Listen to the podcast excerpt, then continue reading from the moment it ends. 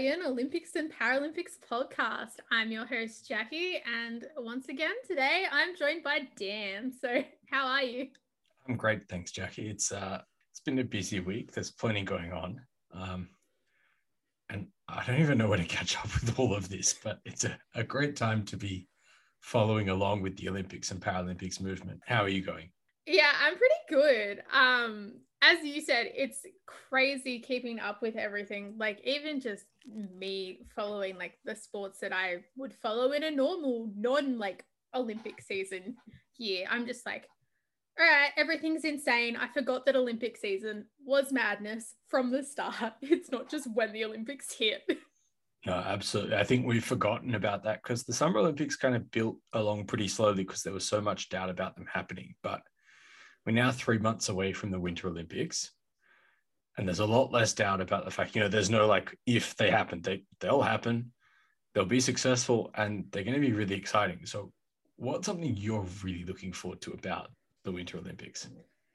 Well, I think this surprises no one that listens to the Ascending Olympus podcast. Mine is figure skating, but I thought I'd like go a little more in depth.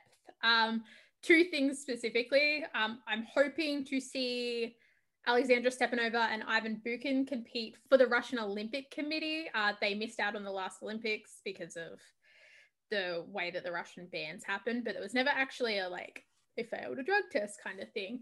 But more specifically, I'm excited to see Yuzuru Hanyu hopefully win his third consecutive Olympic gold medal, uh, really solidifying that he is the GOAT. But that's that's a pretty unpopular take there, isn't there, Jackie? No, it's an incredibly popular take. Uh, the Nathan Chen's not going to take gold.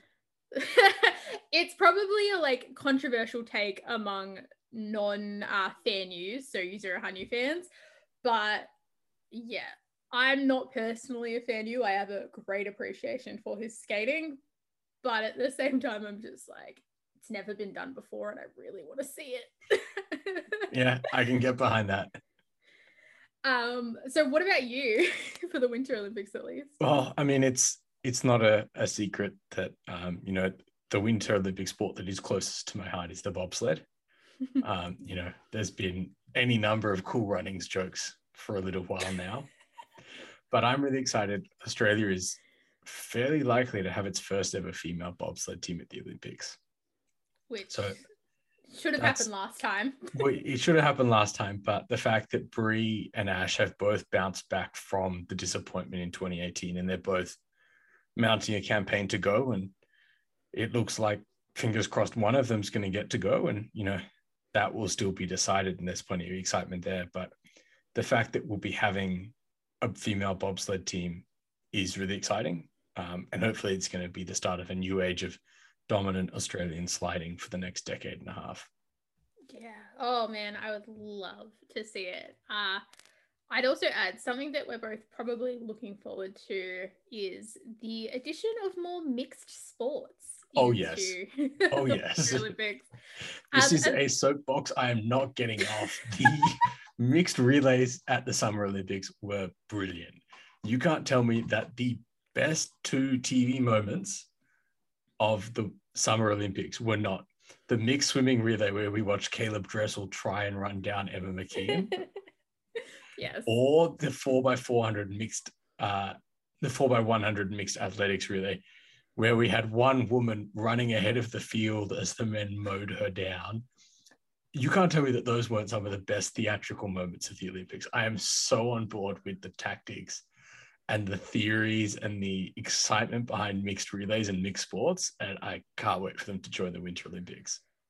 Yeah, so a big one I'm looking forward to specifically, um, and it's mostly because it is one that Australia is hopefully going to be successful in, hey. is the mixed snowboard cross, which the team will very, very, very likely be current world champions Jared Hughes and Belle Brockhoff, who won the world championships, I think, in late February or early March of 2021. Um, it's a pretty new event. They are very good at it. And Jared is already an Olympic silver medalist in the men's snowboard cross from 2018. So hopefully we can break our, I think it's getting close to like a 10 year drought um, of gold medals with these two in the snowboard cross. I love the sound of current world champions Australia. Like that's that's such a good sound in winter sports. We don't hear it enough, but the fact that we've got Belle Brockhoff and Jared Hughes carrying that banner is super exciting, and I really hope that it can become current gold medalists, Jared Hughes and Belle Brockhoff. That'd be the dream. Olympic gold medalists, Australia's favorite thing ever.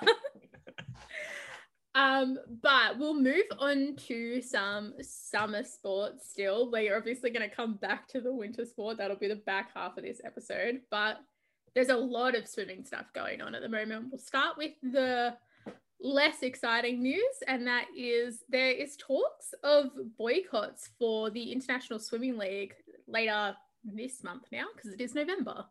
Yeah, it, it's a bit sad and a bit concerning. But what it looks like is that there's a lack of payment to athletes, swimmers, and contractors, uh, which are three fairly key stakeholders to, to the International Swimming League. Um, and there's been a commitment that uh, the athletes will be paid in full by November 11, which is when the playoffs are set to kick off but it's going to be really interesting to see. And the ISL was hailed as this revolutionary way to keep swimming relevant in between the Olympic years. And, you know, hopefully it will, because there's been some fantastic swimming recently, but there's some concerns that it's not going to work. I mean, Emma McKeon um, has earned about $30,000 Australian um, in the ISL. Madi Wilson's just under 25. Um, and Caeleb Dressel is uh, is far and above that as well. So there's a fair bit of concern about the fact that they aren't getting paid just yet. And obviously that does need to change. So hopefully we see that come through and we do get to enjoy what should be a really exciting playoff series because you and I were looking at the format of that and that looks wild. Uh, but it would be a bit of a shame, but definitely very understandable from an athlete and volunteer perspective if the contractors and the staff and the athletes are not being paid. Yeah, and it's oh man, it's one of those things that just kind of does my head in a little bit. Is it's just like why are athletes and contractors as well? Like why are people not getting paid for their work for this massive event that has the potential to be huge and if you stuff it up this early like it then loses a lot of its potential and momentum over the, this olympic quad I am still excited to see the playoffs. I'm hoping that there isn't any boycotts because everyone gets paid properly, obviously, is the hope. But um, just the way that the ISL is run is so cool and so different to what we're used to in swimming as well. Because it's not club teams, it's not country based teams, it's a whole mixture of people all together in the one team. Yeah, I mean, the franchise is fantastic. And as we saw last weekend at the final leg of the World Cup in Kazan, there are some swimmers in ripping form at the moment. I mean, Kyle Chalmers has taken a, a, a sledgehammer to the record basically in the 100 meter freestyle. Um, he took uh, 0.1 of a second off a 13 year old record. Yeah, is... and he was like he was 0.09 off of it the week before he took 0.1 of a second off of world records for 13 years, and he was a second and a half ahead of second. That is that is about as dominant as it gets in 100 meter swimming. that like I've watched that race like three times now because it's on his Instagram and it is very entertaining. Like just to like be like, oh, like he's chasing that world record line. Oh, it's so close, it's so close. And then it's he like pops up with the world record and you're just like, Yes. Not only is it Australian, but it's just a world record that that's that old getting broken. Yeah, and it, that's a super suit record um, as well. So it's really exciting to see that we are starting to push back to to seeing some of those records that have stood in the swimming record books for a long time now. They are going to start to fall, hopefully. And seeing Kyle Chalmers in that sort of form is great news as well because you know we we're talking in February he was having career threatening shoulder surgery yeah. There were questions about whether he was going to make Olympic trials, let alone the Olympics, and to finish with a silver medal at the Olympics and, you know, be pretty thrilled about it was a, a sign, but I don't think anyone saw this coming. No, um, it's not that you'd be foolish to see it coming. It's just that you wouldn't expect this record to be getting broken. Full stop. Um, is the big part of it. At least not in this current form. And yes, we saw a whole bunch of Olympics and Paralympics world records get broken in Tokyo. But at the same time, like short course swimming is very different. It's a lot faster because you have that advantage of pushing off the wall. And 0.1 of a second when you're actually like improving your most recent time by 0.19 as well like it's not you can't scoff at it it's insane I mean, I, am scoffing at it because it's the only reaction I can have. Like, I don't, I don't know how else to, to recognize just how good that that swim is. I will say this is something that just kind of annoys me about the World Cup. I don't like watching swimming when there's music playing in yeah, the venue. No, uh, you and I agreeing on this. I can't can't get behind that. It's so weird. I'm like, there's a crowd there. Just let them cheer really loudly. That's way more fun. Oh, well, but... it's, it's not. It's a good thing we don't run the World Cup and the ISL.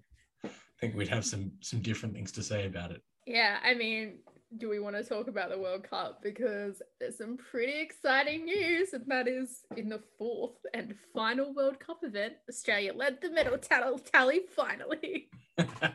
we did it, and it was spectacular. It was on the back of our powerhouse women again. Everyone's favorite, uh, Emma McKeon, and uh, the incredibly informed, given she had COVID six weeks ago, Madi Wilson shout out to Leah Neale getting the eight, 400 and 800 free, which the 800 free in a short course. I'd be so That's bored. a lot of laps. That's more laps than the 1500 in a normal length pool. And then also Holly Barratt winning gold in the 50 fly. The really impressive one, I believe it was the 50 freestyle, where we actually had a podium sweep. Hey. we have not had yet. We um, there's that. been there's been other countries that did podium sweeps, whatever. Care about Australia getting podium sweeps. and yeah, um, so Holly Barratt took bronze, then Madi Wilson took silver, and Emma McKeon naturally took gold. I'm shocked. like it's great. It's great to I... see the recognition for those brilliantly talented swimmers, and they've had great seasons. Um, Holly Barratt obviously has flown under the radar a little bit, having not been to the Olympics, but she's been swimming well throughout this World Cup. She's done really well. She's had, I think, five podium finishes now.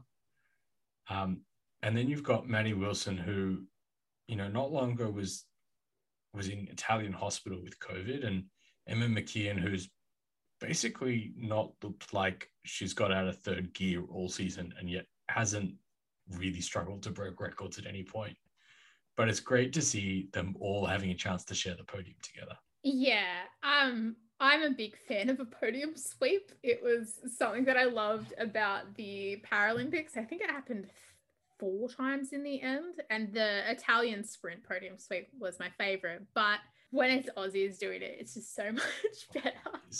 Really but is. I want to like add on top of that. So we won nine gold medals for this event, which the previous ones it was six, six, and seven, I think. Um, the next best was five, and they are under FINA Club, which I believe is just Russian athletes, but also then there's the Russian Federation that did compete. So it's from like, how does the math for this one actually work out? I don't fully understand it, but I like that it's like Australia, not even actually a country or federation, and then it's a federation in third. We do love that. We do love a dominant Australian performance, and our swimmers have certainly provided that all season and over the weekend at Kazan in the World Cup. Yeah, and like Emma McKeon is obviously the biggest example of that because she was the best performing female swimmer. Um, in that she was, I think, third in total medals and second as far as gold medals are concerned. But that ended up with her being awarded the top swimmer of the event, which can't falter. Surprising and well deserved. yeah, but we'll move on to your favorite. Uh, so mine's figure skating. Yours is cycling. We're in my wheelhouse. Pardon the pun. you're not sorry for the pun. no, you're right. I'm not. Um, but we talked about how exciting the ISL is, and this is a pretty similarly exciting and wild event. So we're about to have the inaugural UCI Track Champions League. Basically, what it is is there are 36 riders who are competing in a series of kind of new track events. There are 12 sprinters and 10 endurance riders taking on a series of different events. Um, we've got the elimination race, an omnium, a scratch race, and a points race in each of the endurance, and some serious sprint cups um, going on. So it's going to be really exciting to see. And it's a chance to bring kind of that energy that we talked about at the Swimming World Cup and the ISL into cycling. And, you know, track cycling has long been considered a, a purist sport, a traditionalist sport. And this is a chance for athletes to make a name for themselves. And my favorite part of all equal prize money. Yes. Equal prize money for men and women. And we love that. It's short form racing, it's going to be high adrenaline. Um, and the men and the women are going to be treated equally. And I can't wait to watch. Yeah. Oh, and it's sure to be very entertaining. The track cycling at both the Olympics and the Paralympics was some of the most exciting um, events, not even necessarily based on Australian performances, just on madness happening. well, yeah, and we've got two Australians um, in the in the group of riders. So we've got Annette Edmondson and Kelland O'Brien. Both of whom are endurance riders. Both of whom train together and um, train together. But um, it's really exciting to see them because O'Brien has talked about the fact that he's bit a bit disappointed with how his season's gone and ended, and this is probably his last big hurrah on the track for a little while because he's moving on to the road next year and he's going to try and balance the two. But I think the road's going to be a big thing. And for Nettie Edmondson, this is kind of close to wrapping up her career. You know, this is probably her last run at the Olympics. She might be around for the Comm Games next year, but she's been around the block for a long time. And this is a pretty cool high point on the back half of her career. So along with her, there are some seriously good riders. Um, we've got Ed Clancy, six time European champion, Sebastian Mora in the men's. And in the women's, we've got Katie Archibald, who's a two time gold medalist, three time world champion. We've got no Kirsten Wild, who's an eight time world champion and a bronze medalist. Nettie Edmondson, who herself is a three time world champion um, Yumi Kajihara, who was a silver medalist at her home Olympics and is the reigning UCI world champion. So there is some high quality riding. Um, and there'll be 48 riders who qualify for each of the last races. And we've got uh, elimination race, omnium, scratch race, points race in the endurance. And we've got the sprint cup, which will be really exciting. So the first round kicks off on the 6th of November in Mallorca and we end on the 11th of December in Tel Aviv in round five. So plenty to look forward to over the next few weeks in the track cycling. And at horrible times for Australians. Horrible times for you. I'm up at 5 a.m. I don't know what you're complaining about. Hey, I'm not saying that I'm not up at 5 a.m. because I haven't gone to sleep occasionally. It's, it's all right. You can cover the Lithuanian leg and the Tel Aviv leg, which kick off at 3 a.m and I'll cover Mallorca, London, and London, which kick off at 5 a.m. Australian time. Man, London deal? got a good deal doing two in a row. that sounds like a deal. They're also back to back days in London. So that'll be a Ooh. real test for the riders to be able to back up from a pretty big program to do it again the next day. Yeah, but true. As much as it's really exciting to see equal pay in the UCI World Championships. We've got another pretty cool record for female participation in sports, Jackie, at the 2022 Winter Olympics coming up. Yeah. Um, well, I mean, Tokyo 2020 was the best Olympics of all time for female participation. It was 49% in the end, I believe. Uh, the Winter Olympics will also have a record high female athletes ratio, uh, 45.2%. Obviously, not as impressive, but there are some events that are bigger as far as like the numbers are concerned for the athletes to compete, like uh, four man bobsled that you don't have in the women's. They just have yep. the two and the mono.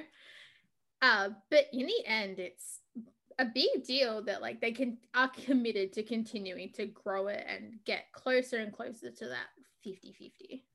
Yeah, absolutely. And there's seven new events as well. So we are seeing that growth. And, um, you know, there are more women's events than men's events being added because we've got uh, the women's monobob coming in. The other new event that's really on my radar is the big air freestyle. That looks like it's going to be so much fun to watch. oh boy. Yeah. I mean, those any kind of like freestyle skiing or snowboarding events are just pardon the joke, but like they are wicked. Absolutely are. But yeah, I just I look at it and I only see positives. I'm sure some people are like, well, women's sport is not as interesting. Uh, all sport is pretty damn cool when it comes to Winter Olympics because there's a well, lot I mean, of crazy stuff. And and the women's sport is going to be fantastic. I mean, to see something like a monobob come to the Olympics is going to be really exciting. Um, and anyone who doesn't like women's sport, I refer to uh, Noli on Twitter who can have a discussion with them. yes. Noli, that's yours. I guess in your mentioning of big air events, there's something that interesting that's come out of the uh, media this weekend. it, I saw it and was just like, all right, I'm adding this to the news list because it is possibly the most insane thing I've ever seen. Uh, so, Chinese media is reporting that two Chinese athletes, one training in Switzerland and the other training in Austria, have pulled off some uh, never before seen moves that if they've got these and they've got them by the Olympics, I'd be terrified just to even watch them. Uh, so Yang Wen Long, who is the one training in Switzerland, completed a cab triple 1980. Then we have 17 year old Su Yiming, who completed a, a 90 backside 1980 indie while training in Austria. So 1980 is five and a half rotations, isn't it? Yeah, and there's and twists a, in there. triple. And it I it, it doesn't work. no, it doesn't work. It just doesn't it doesn't work in my own brain. That's why I want to see it. And then I'll probably be looking like through my fingers, just being like, no, no, don't fall. Because if they crash, it's not going to be pretty. I mean, the triple, I think, is is a bit more manageable. That's not like it's it's having enough air to be able to do five and a half rotations on a single jump.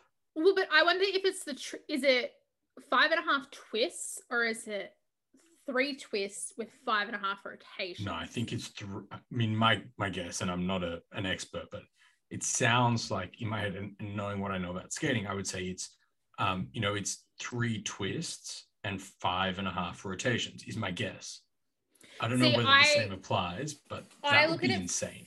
Yeah, I look at it from a gymnastics perspective, and a triple double is a double flip and a triple twist. Um, and that's where I'm just like, but in that case, that further argues that the triple, because it's mentioned first, is the twist. But Either way, I think we can agree that he's absolutely insane, and I really want to see it. It's madness. I, yeah, I want to say it, sure, but also, like, please don't break your neck because that's horrifying. I will say I take it I take it a little bit with a grain of salt just because it is coming out of like specifically only Chinese media.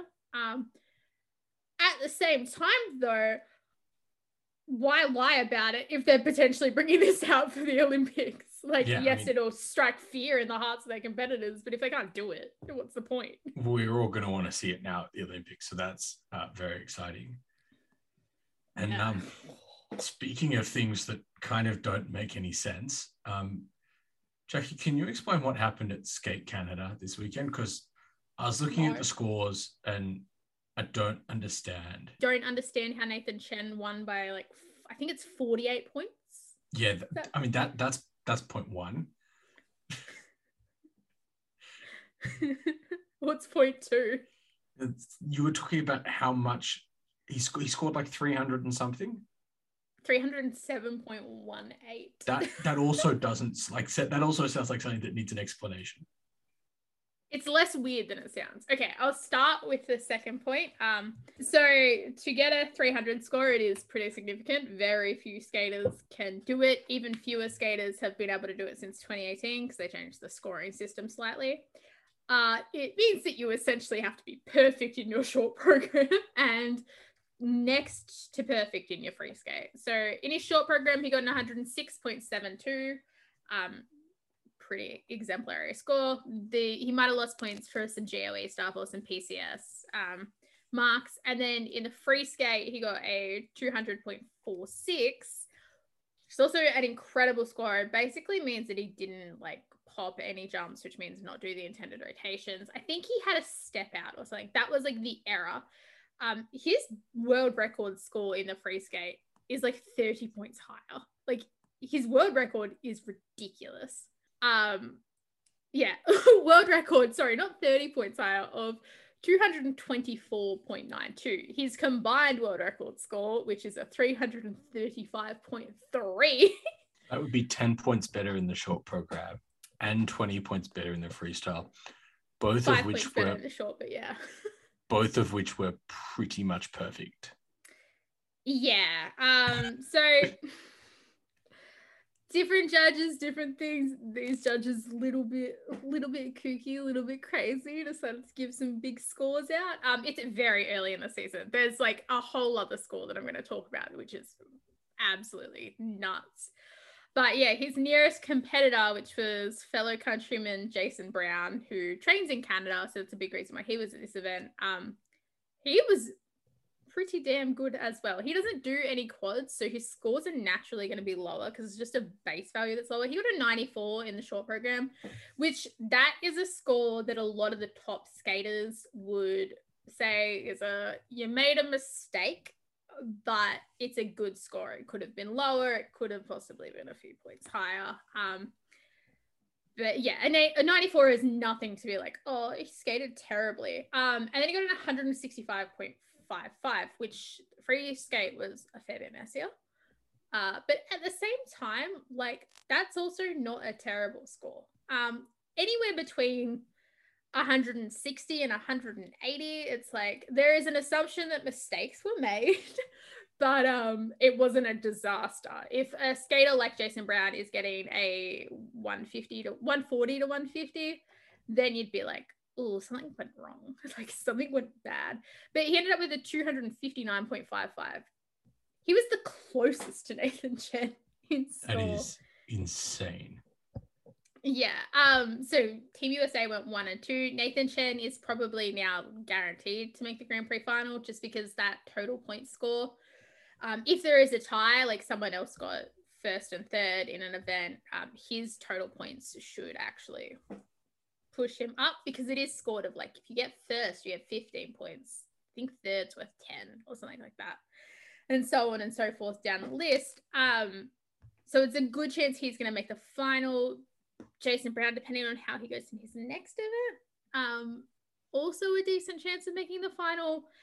I think though that the skaters like we haven't even seen um, two-time Olympic gold medalist Yuzuru Hanyu yet. So until we've seen him, seen Mikhail Kolyada, there's a, you just cannot count your chickens. There's only six spots in this Grand Prix final as well, and it's from two skate or yeah, two competitions you have to compete at to get there.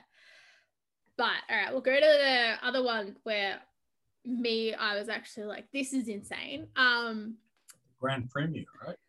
yeah, it's in the women's event, which it went to plan in the sense that the Russians had a podium sweep. Uh, so Kamila Valieva won, Elizaveta took Tuktamysheva came second, and Aliona Kostornaia came third. But Kamila Valieva broke a world record again. like I don't isn't know how to. Isn't it a little bit early in the season to be breaking world records?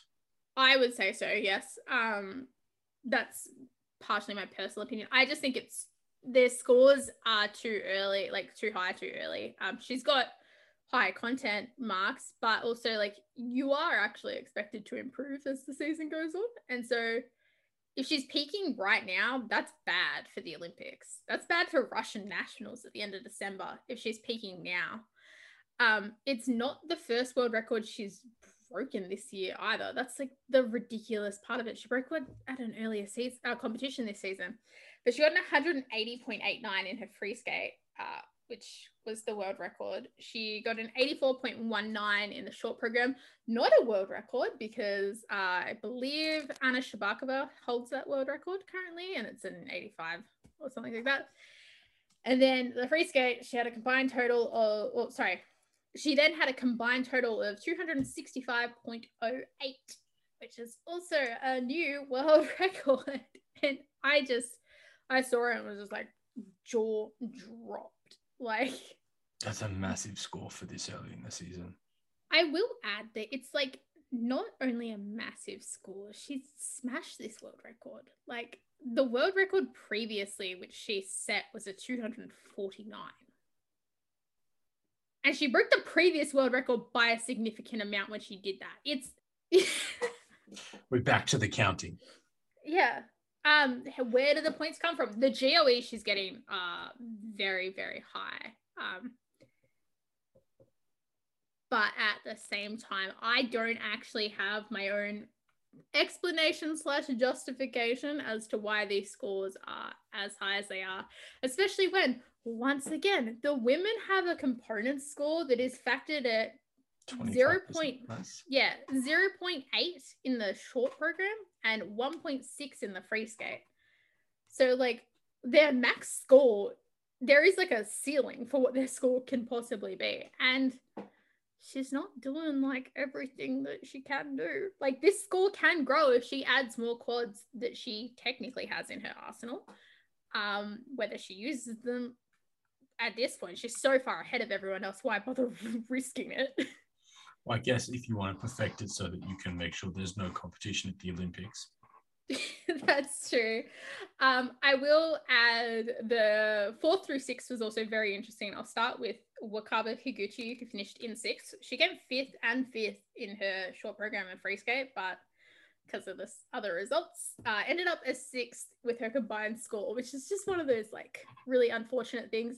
She is amazing. She is someone that a lot of Japanese, like not just people that are Japanese, but fans of the Japanese skaters would say is underscored. Um, so say what you will, her short program score probably should have hit cracked the 70s, but it was a 69.41. Uh, in fifth, Alysa Liu from the United States, uh, combined score of 206. She's, I think that's just booked her her Olympic ticket. She got that third spot for the Americans already, but she's consistently getting over 200 points. Sure, she didn't win, but she's consistently finishing in the top five with oh, someone breaking world records. But the big one, which if we talk about, we talked about like um, Madi Wilson and other athletes who have performed really well after injury. Mai Mihara has, this is like her first actual full season back after spending quite a fair bit of time in hospital due to illness.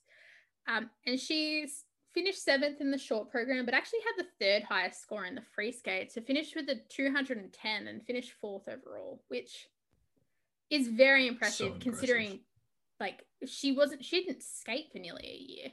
Um, yeah, I mean to be back like that is a really good sign ahead of the Olympics because she's obviously still got a few months to get sorted, three to be precise. So yeah. it's a good good chance for her to be in tip top form come Olympic trials and then Olympics. Yeah, she's not even like Japan has so many excellent ladies, the same way the Russians do. So um, she's not even necessarily in my planned top three, but I think she's definitely making the case for herself right now. Yeah, I mean, you you come like that, and that's how you get into calculations pretty quickly. Yeah. Uh, I'll move on to pairs. Um, I said last week that the Chinese were going to win, and the Chinese did a little bit more than win. They won by 30 points. Um, Again, that seems like a lot. Yeah, it is a lot. I mean, the fact that they led after the short program by 10, um, and then, well, actually, sorry, they led by 9.5, if I'm being technical, but still huge. And then they won the free skate by like 22 points as well. Um, the Russians who finished in second, Pavlyuchenko and Khodykin, they're also fantastic. They have really good transitions. Um, solid argument for them to be getting sent to the Olympics as one of the Russian teams. but it's just further proof that I don't think anyone's touching Sweyn Han this year. like first competition of the year, win by 30 points against not necessarily your top competition, but like pretty solid competitors. Does sound a little bit like Sui and Han can probably start looking for um something to hold their gold medal in. Yeah, I mean they won silver in Pyeongchang. Um, say they're due. I think Tom Daley knits some nice pouches. If you get ahead, you can probably pre-order those. I yeah, surely he's gonna have like not necessarily an Etsy store. I think that he can have his own store himself and just be like the Tom Daley store of medal holders. Yeah, I think being an Olympic medalist entitles you to that kind of thing. um, and then the ice dance. So the kind of predictable happened in the Piper Piper Gillies and Paul Poirier won. Uh, won by 10 points, which, as Dan would say, sounds like a lot. Kind of is. Um, their rhythm dance score was just way higher than everyone else. Uh, the Italians actually ended up coming in second with Guignard and Fabbri with a 200, and then Smart and Diaz, who are from Spain, who are there's only one spot for the Spanish ice dance teams, and this is a good case for them to go to the Olympics. They've got to like there's European championships and Spanish nationals. That's what's gonna like decide who actually goes. But the way they've started the season, I think that they're a pretty good chance at this point. yeah, it does sound like it. I mean, they're certainly building into the right sort of form that you want to be in at this point in the season, maybe even ahead of schedule a little bit. So we'll see what happens. But yeah, there is another competition this weekend. As I said, there's pretty much one every week until the first weekend of December. Uh, so week three, which typically we have an event called the Cup of China, affectionately called Cup of Disaster because people just skate terribly at it. Doesn't sound that affectionate. it it is in the sense of it's just like, oh, Cup of Disaster strikes again. Um, typically, it's just the men and the women that have really bad weekends. Pairs and ice dance normally get away with it, but it got cancelled this year because of you know COVID, and the Italian Skating Federation stepped up, and we are now having Gran Premio Italia.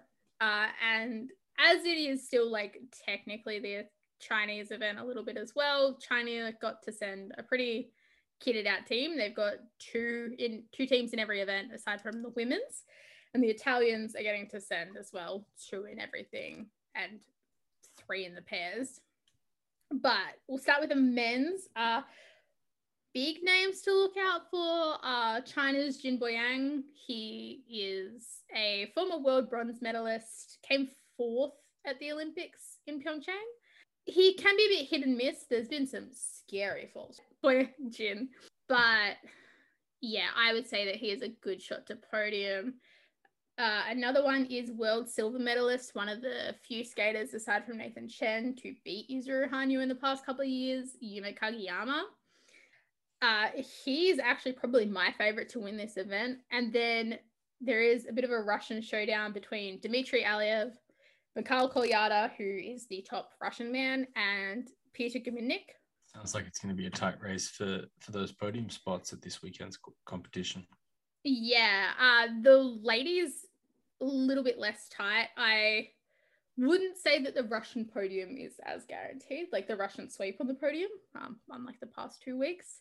So Mai is back for Japan, uh, as well as fellow countrywoman Satoko Miyahara, both gorgeous skaters. Um, don't necessarily have the best technical elements, like their jumps are just they don't get super high off the ice, but absolutely gorgeous. Just make you suck you in while you're watching them. Uh, the Russian team, Anna Shcherbakova, who is the current world champion, um, she's been injured recently, so no one really knows how she's going to perform. She didn't do very well at Russian test skates, which is not a scored event, but this is the first time we're actually properly seeing her. And I think that it's going to tell us whether she's actually a chance of making this Olympic team based on how severe these injuries are. Uh, there's also former European champion Sofia Samodurova. I'll say that I believe that Satoko and Mai are better skaters uh, and should score higher. And then one of the ones that has come up from juniors this year, along with Kamila Valieva, um, Maiia Khromykh. Honestly, I think she's actually a good chance of winning silver. There's also the South Koreans who are good shots at podiuming. Lim Eun-soo, uh, another really gorgeous skater, but she under rotates a lot. And then Ye Lim Kim, who is probably underappreciated as far as Korean skaters are concerned. There's just so many, like the same way with the Japanese women, there is a lot of really talented Korean skaters. Uh, a lot of them take advice from former gold medalist Yuna Kim, who is beloved in the figure skating community. Pairs, I'm not actually going to like really touch on pairs for very long because I'm going to tell you, Sui and Han are going to win. And then second Chinese pair, Peng and Jin, going to get silver. And then probably the Italians are going to get bronze. So um, I'll put my money on Sui and Han this week and every week until the end of the Olympics? Not every. This is like this second. So they've you only do two competitions in like the normal Grand Prix season, and then you'll do like the final. But put your money on them this week, and put your money on them. I think it's the first weekend of December. Good to know. uh, and then then we'll move to ice dance. So for favorites, this isn't actually that hard to say, but Gabriela Papadakis and Guillaume Cizeron, who are from France, are Olympic silver medalists, world champions, European champions. I mean, uh, generally, only... that kind of resume points to probably a high degree of success. Yes, I mean, look, there is the chance that they do lose. Um, you, never say never. Are you hoping on that chance? I'd actually say no um, just because I do like some of their programs. This year's, I have not actually decided whether I like them or not. it sounds really bad. In all honesty, I actually want Alexandra Stepanova and Ivan Bukin to win this competition. It's probably not realistic though because they've dealt with some injuries in the off season. They're probably the third best team at this event. Um, because I think that Madison Hubbell and Zachary Donohue are the team uh, that will test Papadakis and Cizeron the most. They won Skate America two weeks ago now, and they should get second. They can get first. But the other team, which is really exciting to watch, is another Chinese team, uh, which is Wang and Liu. They just have that theatrical nature that, like, I really sells it in figure skating, but ice dance even more so. So they really grab your attention and should do well, I would say that they are a good chance to finish in the top four. Very exciting. And I mean, the ice dance seems like it's, uh, I think it's there for the French taking as, as much as you don't want to admit it. No, it is. It like realistically, it is. They were um, very close to winning Olympic gold in 2018. Uh, they've only really lost one competition in the past couple of years. Um, quite shocking the competition that they lost, and some people may have been saying that it was rigged. Not me. I just thought that the judging took a very long time and it was a bit weird. but they are best team as far as like scoring goes, and the standard of how scoring has been for the past couple of years by far. As I said, Stepanova and Bukin are probably my favorite team from this event. Um, but I don't think that it's realistic given injuries and it's again their first time competing this year as well. So you just never know. Yeah, well, there's plenty ahead over the rest of the season. Figure skating's crazy. Speed skating's still going on, and those events have also been very entertaining. But we're kind of out of time for speed skating today, unfortunately. So this has been Ascending Olympus. You can find us on Twitter and Instagram at Ascending Ollie Pod. Be sure to check out our reels on Instagram specifically because they're getting better with each week. They are. They are, but um, that's due to the star of the reels, isn't it? You can like sit there and like look impressive yourself. I think it's my editing skills, if anything. It is definitely your editing skills. There's no question. But thanks for listening, and we'll see you next week.